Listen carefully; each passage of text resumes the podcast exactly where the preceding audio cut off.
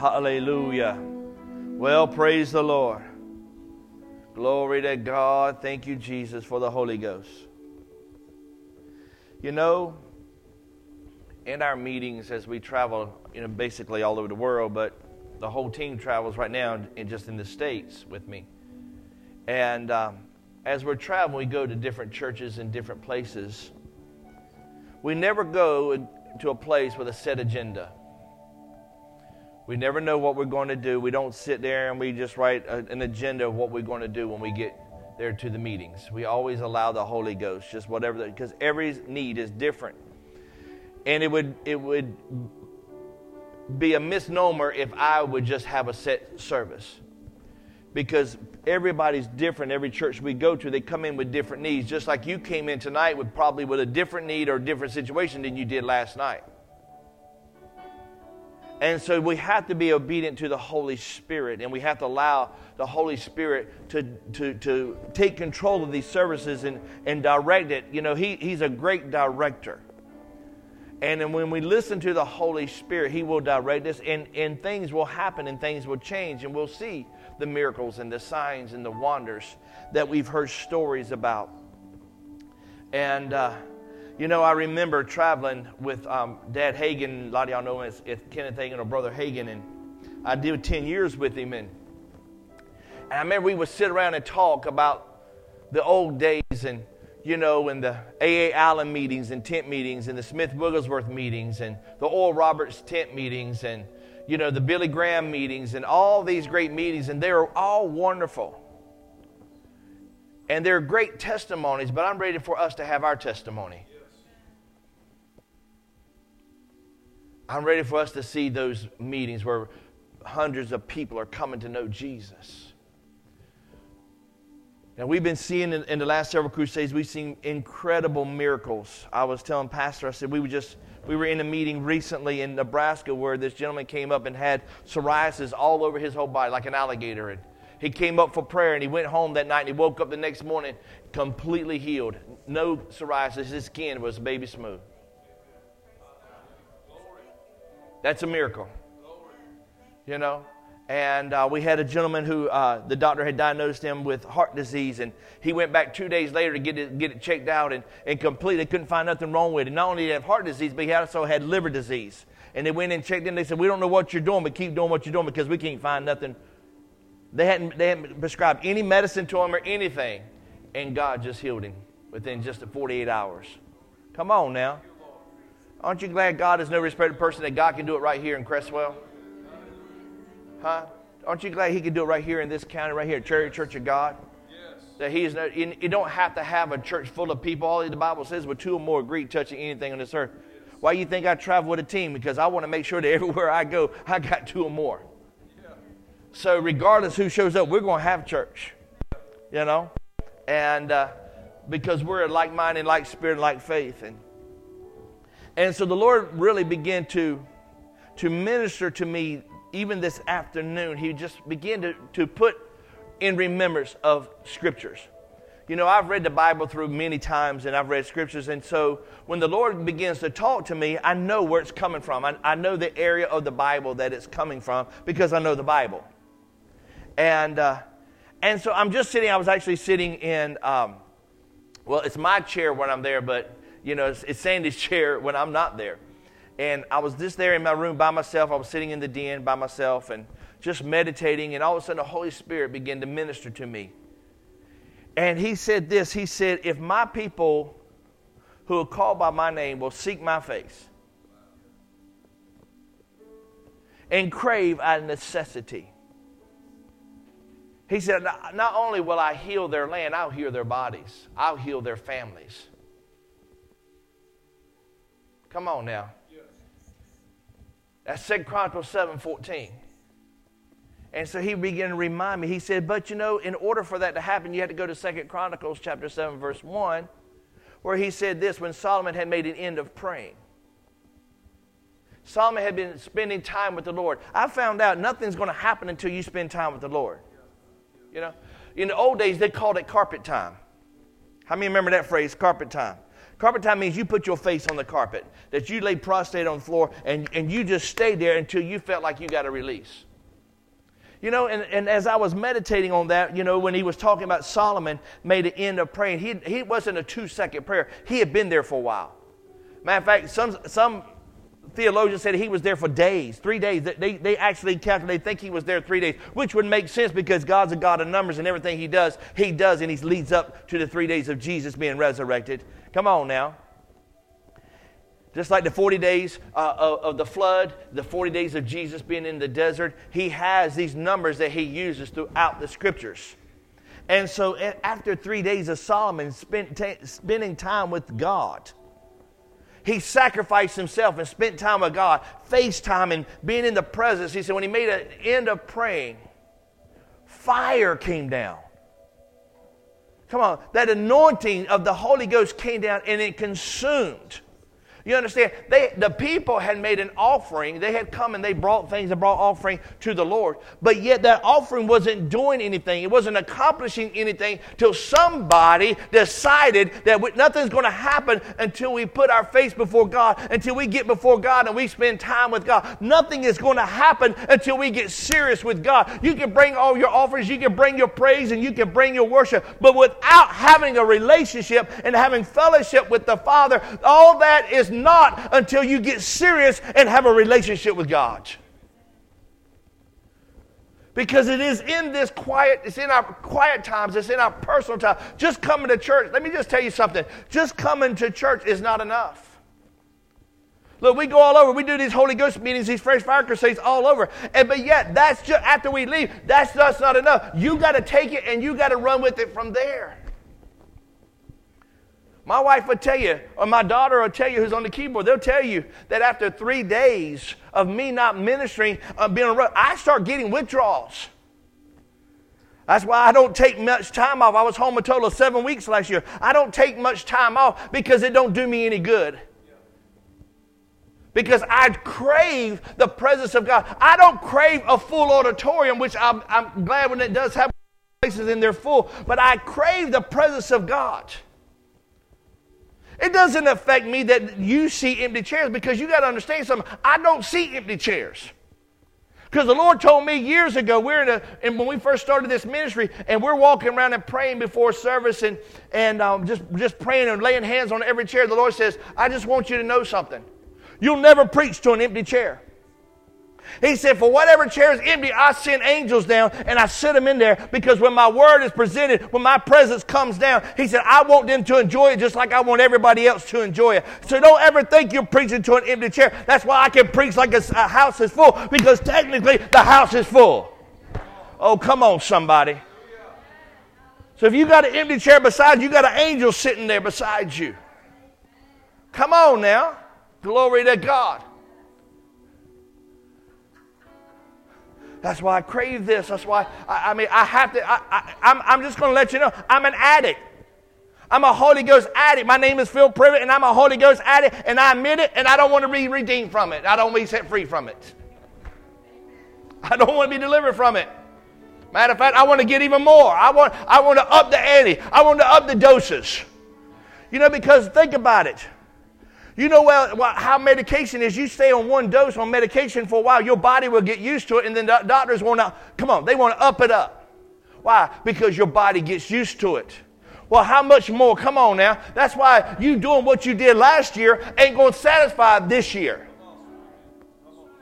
Come on, we got to up the ante. We got to up the doses of the Holy Ghost in our life. We got to up the doses of the Word of God in our life. We got to put more time in the Word. We got to put more time in our praise. We got to put more time in our worship, and we got to put more time in our intercessory prayer life so that we got to up the ante. If you want more from God, then you got to give Him more. Glory to God. And so today, when I was there meditating, he began to remind me. He says, You remember, he said, This is what happens when you, when you crave out of necessity, when you seek my face and crave out of necessity. He says, This is what happens. And he went to Genesis, started going through the whole Bible with me, just boom, boom, boom, boom, boom. And it was super lightning fast. He says, You remember when Abraham, after he after I cut covenant with him, and he, he went through and got circumcised, and he, God did the figure eight around him with the turtle doves and all that. And he says, You remember what happened after that? He says, I showed up. He said, I brought two angels with me. He said, and I showed up and, and, and, I wanted to tell him about Sodom and Gomorrah. I wanted to let him know that he's got some loved ones in Sodom and Gomorrah. And I'm about to destroy Sodom and Gomorrah. He says, I want to come to tell Abraham. But because Abraham had a relationship, oh, come on, somebody. I said, because Abraham had a relationship with the Lord, come on, he was able to say, Lord, if you can, how about 50 people? If I can find 50 righteous, will you save the city?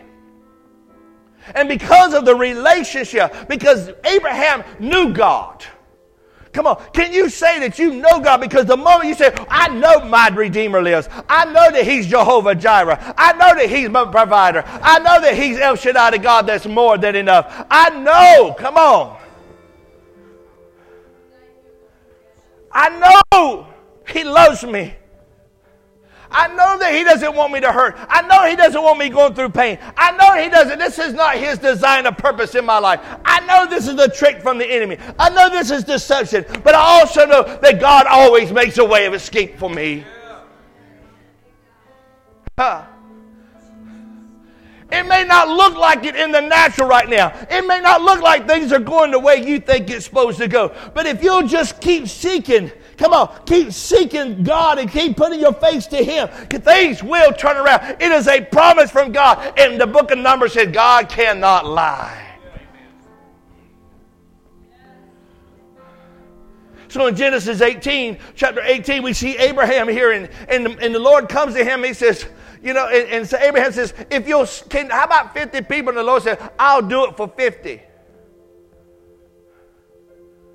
And then they turn around and they start walking away. And, and Abraham would not let him walk away. Oh. I said, listen to me very carefully. Abraham would not let him walk away. Matter of fact, he went and chased him down, and got in his face. He said, How about 40? And the Lord said, Yes. And he worked his way all the way down to 10. And the Lord said, I'll even do it for 10 because of you. Do you understand that you can actually change? Come on. Abraham was about to change history. He had the opportunity to change history, what was set in motion, but because of his heart towards God, God was willing to change history for Abraham.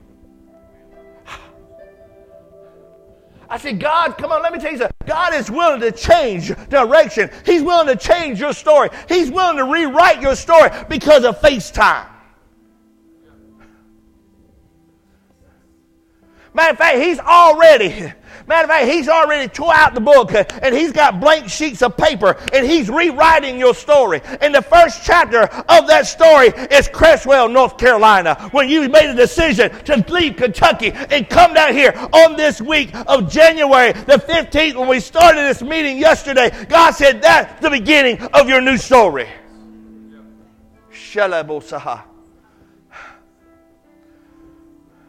Breakthrough breakthrough. This ain't this ain't the end. This is not as good as it's going to get. Like I told you before, you got to you got to broaden your vision. It ain't about 50, 60, 70 people. No, it's about hundreds and thousands.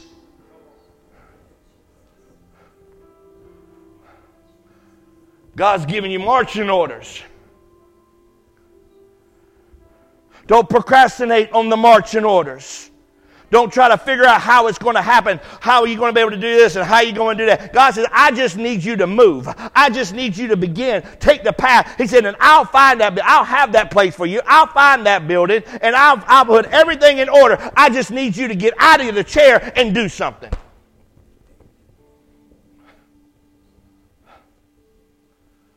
Because when we begin to seek the Holy Ghost, things become very clear.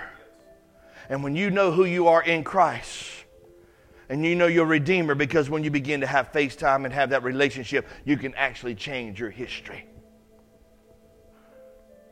You can change the story that the enemy's trying to write.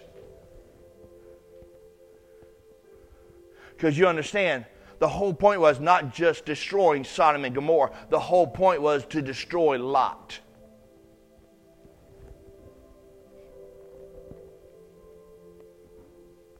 And his wife technically. And the Lord just said, it won't just Lot, it was his wife. Only reason why his, life, his wife turned the pillows off because she didn't obey God.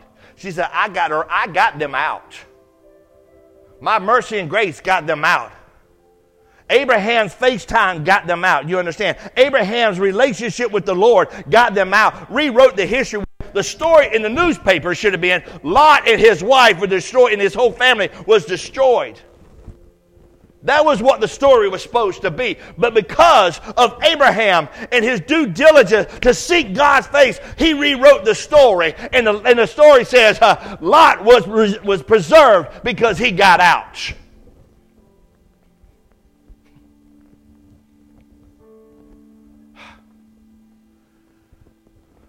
Hallelujah. I said, Hallelujah. Hallelujah. And then you go in the book of Exodus and, and, and in chapter 17 and 18 where Moses is, is going to the mountain and, and, and he's pleading before God because God is angry with the people. He's angry, you know, because God chose Moses to bring the Israelites out of Egypt and, and now he's setting them up and, and now they're sinning against God and, and God is angry and he's just ready just to throw it all in and, and rewrite and redo. And Moses said, He, because of Moses' relationship, God, don't do that. Take me. He said, I'll give up my life for this people. Because Abraham knew God. He had FaceTime with God. You go back to the burning bush where he had FaceTime with God, where God said in Exodus chapter 3, when Moses stopped, God said, I see you looking. And in order to see you looking, you got to have some FaceTime.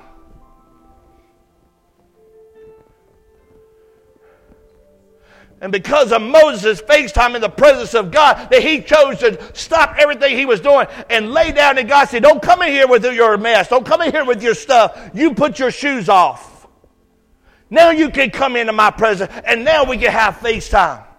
God is not interested in you bringing sickness to him. He's not interested in you bringing disease or hurt and pain. Right? Because he didn't give it to you to begin with. Get mighty quiet in this full gospel church because our whole lives we've been taught oh, bring your sickness to God, bring your disease to God, and He'll heal you. No, no, no. You got to release it, but you don't give it to God. You give it back to hell where it came from. God didn't bring cancer on us. He didn't bring COVID on us. He didn't bring disease on us. He didn't bring a headache on us. He didn't bring cancer on us. No, God don't do that. God, He's a daddy. What daddy would want their child to hurt and pain and be sick? Why do you think Jesus died on the cross 2,000 years ago? He did that to redeem us from all that. And I'll never forget, just as clear as I'm talking to you, the Lord said, You tell my people, don't bring it to me because I didn't give it to them to begin with.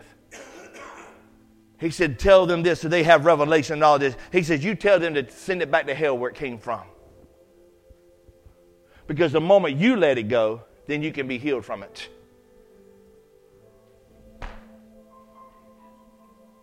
I said, the moment you let it go and send it back to hell, then God can do something with that.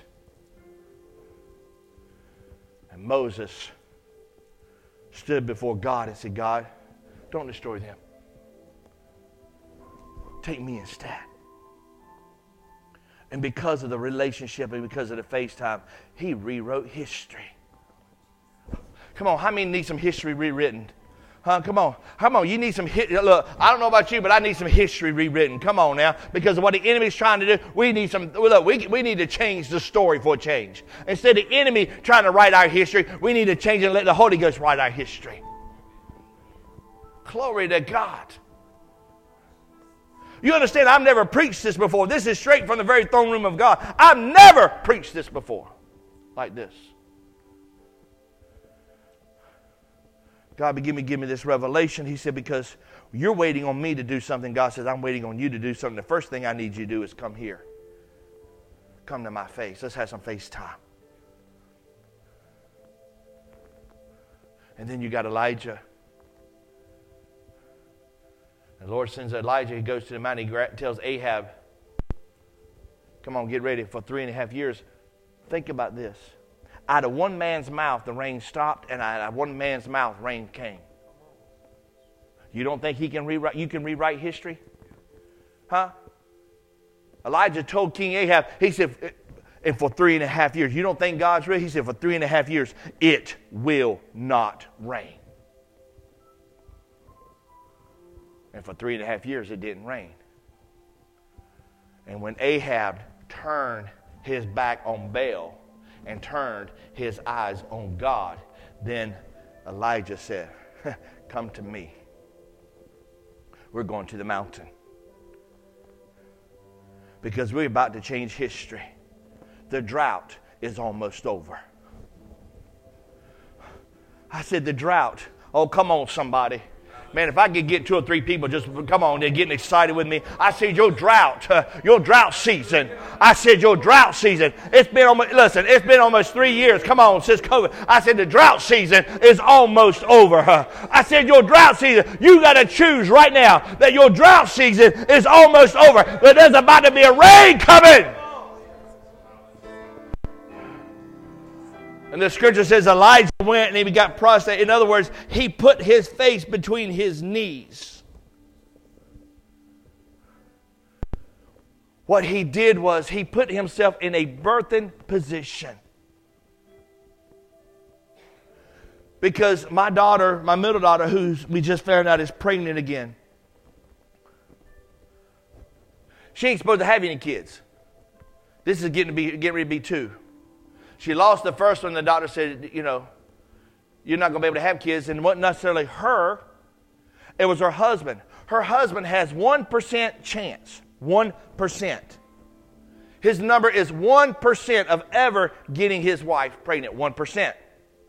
Out of 100, 1%. 1%. 1%. Not 20%, not 30%, not 5%. 1%. So technically, it's absolutely impossible in the natural for my daughter to get pregnant.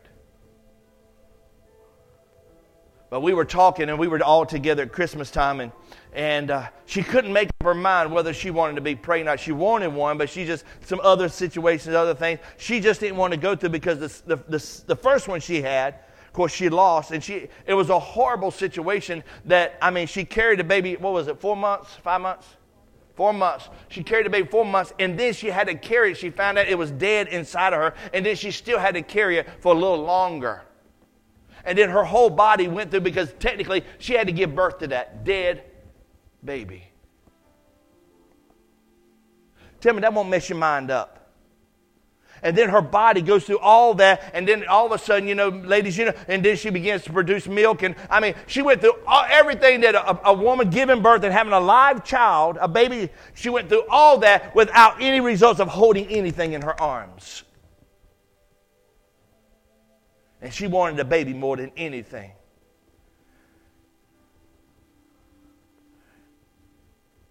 But the Lord gave me a vision after she lost that baby. I'm in prayer one night and I'm just I'm just there laying before the Lord and I'm praying and and I hadn't even told anybody this. Because see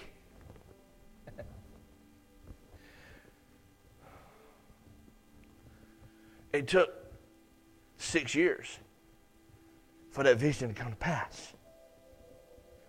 Because see in that vision I saw me and my grandson at amusement park. And we were standing there watching these cars go by, and then all of a sudden, I saw me and him driving those cars in the amusement park. And it didn't even dawn on me until we were at Christmas time and we're at Dollywood and I had my whole family there and we were at Dollywood that evening and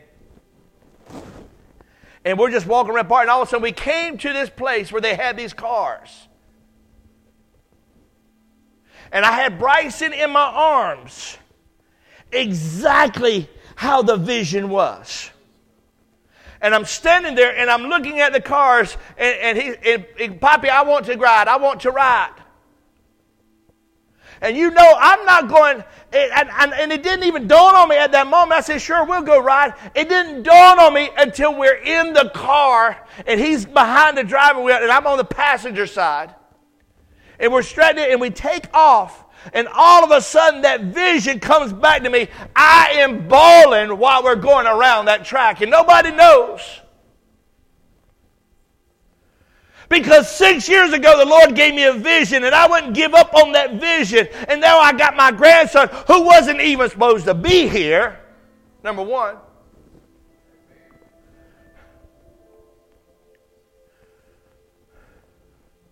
When the daughters pretty much said it's impossible for my daughter to get pregnant, we didn't accept that. See, that's the enemy's story.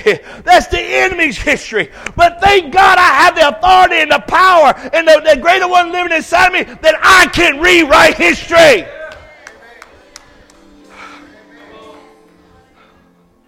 You can't tell me God ain't real. You can't tell me He don't He don't answer your prayers. You can't tell me that He don't love you unconditionally.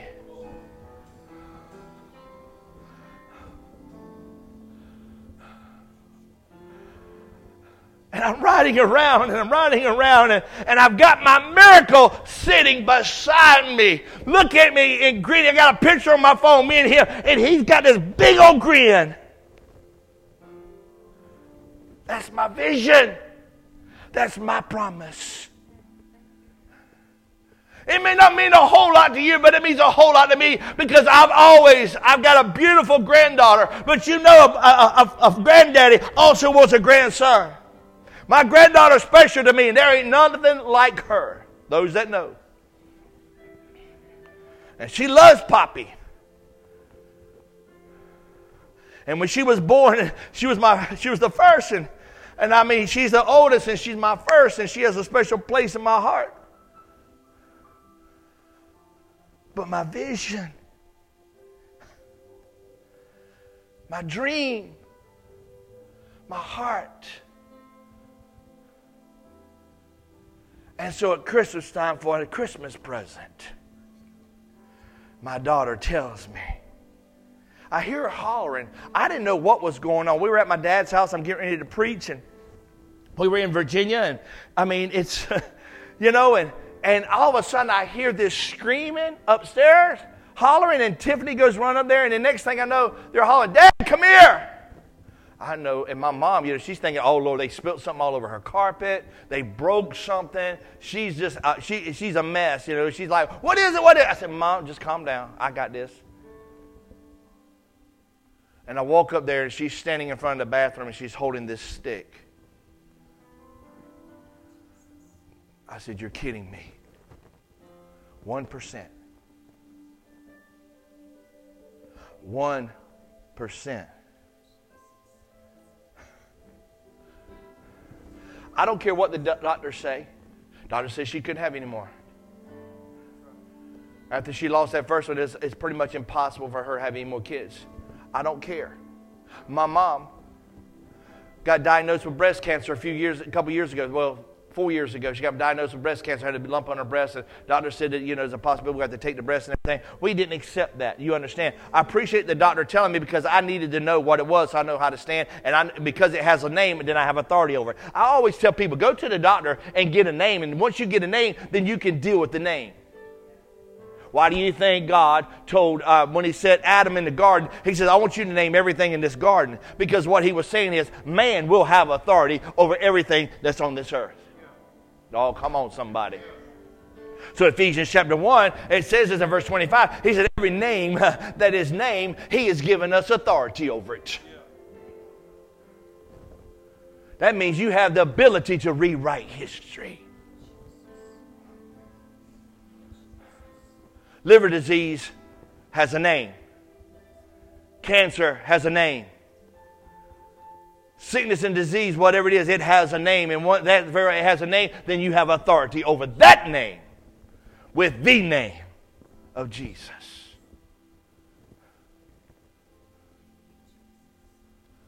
I could stay here all night and give you testimony after testimony how we rewrote how we rewrote history. And I may later on this week I may tell you some more about it.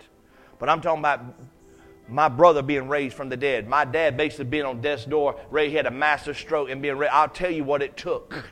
It took FaceTime. It took FaceTime. You want your history to be erased and rewritten, then it's going to take FaceTime. three and a half years, didn't rain. Didn't rain for three and a half years. And you could look at it like this there was no miracles for three and a half years. Nobody saved for three and a half years. Nobody's lives changed for three and a half years. It was a dry spell. Not only was it dry, it was dry. Did you hear what I said? It wasn't just dry, it was dry. That means the Spirit of God wasn't moving for three and a half years. You heard no prophetic word for three and a half years. Elijah stayed for three and a half years. And all of a sudden, Lord says, Now you come out. Because he feared for his life. He got ran out. Better be careful touching the man of God because it will cost you a drought.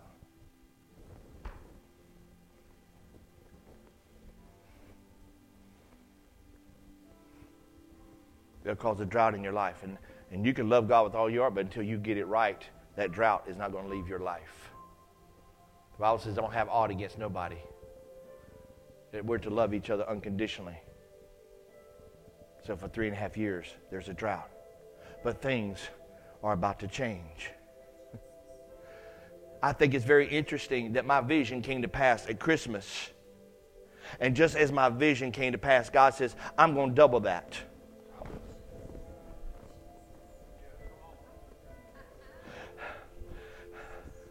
He said, Because, you understand, because of your FaceTime, and because you love me so much, and because you're doing what I called you to do. He said, I'm just, I, am I'm, I'm going to bless you again. I'm going to double that. And so all of a sudden my daughter shows up and now she's got another baby and she's already showing. I'm not, well, I better not say that. I'm going, it may be twins.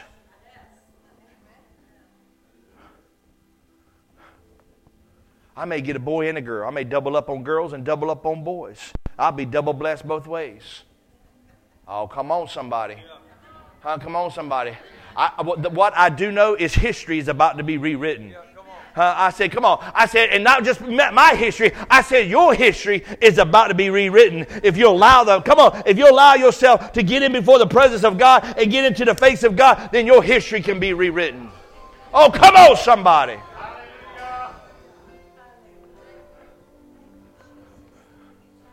Say, the drought's almost over.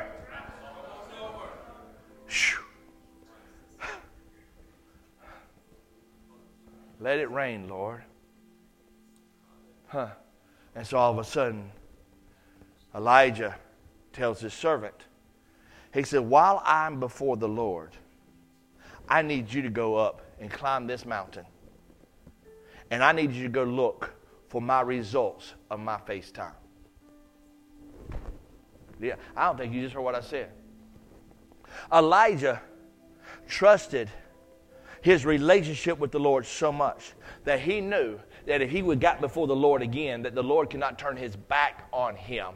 And so he decided, he said, I'm going to send my servant up there to look for that which I am praying and standing for. And that servant climbed that mountain. And he's looking, can't see nothing. And so he goes back down. And he has to go. And Elijah's, you understand, Elijah's praying. He said, Prophet, I don't see anything. He said, Well, you go look again. He said, I, am talking to the Lord, and the Lord has to hear me. The Lord has to, has to take my request and make it known.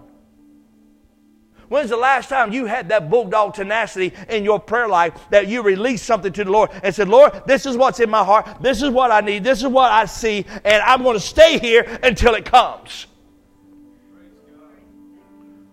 I'm not moving from this place. That's why some of our services, y'all got it made. We've had short services compared to what we've been having. Some of our services gone three and a half, four hours long because sometimes it takes that long to get to that place. But the results, how long are you willing to sit there, or how long are you willing to praise, how long are you willing to worship to get your cancer healed? Huh? Because it's just one day of the year, it's just this moment in time. And we would stay. I don't, I don't shut services down just because you ain't in, because you're not responding. I shut services down because the Holy Spirit says I'm done. That's why a lot of times I don't look at faces of people because I looked at faces of people, then I couldn't preach. I'm not here to please you, I'm here to please God. It's up to you what you get out of this. And so he's in his birthing position like this, praying. And the reason why he's in a birthing position because he's trying, he's in, in the process of birthing his request. So what he's doing is he has become pregnated with his desire. See, until you become pregnated with that desire, you understand? In order to become pregnant, it takes two. You understand? And so, in order for you to be impregnated, you got to get the desire, and then you got to spend time with the Lord, and the Lord become, creates that miracle inside of you, and then you can have birth. Oh, glory to God. The servant goes up again, and he looks. And I can imagine, like, I sure don't want to go back and tell the prophet I don't see anything. Maybe I'm not seeing it. Maybe he's seeing it and I don't see it. He said, but I don't see anything. And so he climbs all the way back down that mountain to Elijah. And again, he goes over to him. He's praying. He tells him, I'm sure he's getting a little nervous now to bother the prophet. He goes, Prophet, prophet, I don't see anything. And Elijah says, Go look again. Go look again. He does this thing. Six, he does this thing four more times. On the sixth time, he comes back, and the, and the prophet says, Go look one more time. And he goes for the seventh time, and he climbs that mountain for one last time. Something is about to change. Come on, I hear the Holy Ghost saying something is about to change in your life. Come on, something. Are you willing to go the distance? Come on, are you willing to go the distance in your prayer time? Are you willing to go the distance when we're praising the Lord? Are you willing to go the distance in your worship time to get what you came for? Why come just to a service and leave the same way you came? But are you willing to climb and do whatever it is that's necessary to get and to see what God has for you? Because on that seventh time he looks and all of a sudden I'm sure he does his eyes like this because he don't want to lie. And he's like, am I it? Seriously, is this, uh, do I want to see it so bad? Is it a vision? No, it's real. He said, I see the, the cloud. And he goes running down the mountain. and he, I'm sure he's yelling all the way down the mountain. He, he ain't concerned about disturbing the prophet now because he has seen the results of the prophet's prayer because the birth has given place. And he goes running down, Elijah, Elijah, Elijah, I see. I see this cloud about the size of a man's hand. Elijah's in his position of this giving birth to what he needs from God. And he gets out of that position because that which he had prayed for, that which he had believed for, has come to pass. Ahab gets in the chariot, takes off to tell the people that rain is coming. He don't even have time to get from the mountain to the city before the rain hits. Elijah, the Holy Ghost gets a hold of Elijah, and Elijah starts running, and the Holy Ghost takes over, and he passes the horses and the chariots. See, that's what happens when you receive your miracle. It'll cause you to do something that's impossible. Are you ready for history to be changed in your life? I said, Are you ready for history? If you're ready, stand to your feet and give God a shout of praise. Oh, hallelujah! Hallelujah! Hallelujah! Oh, glory!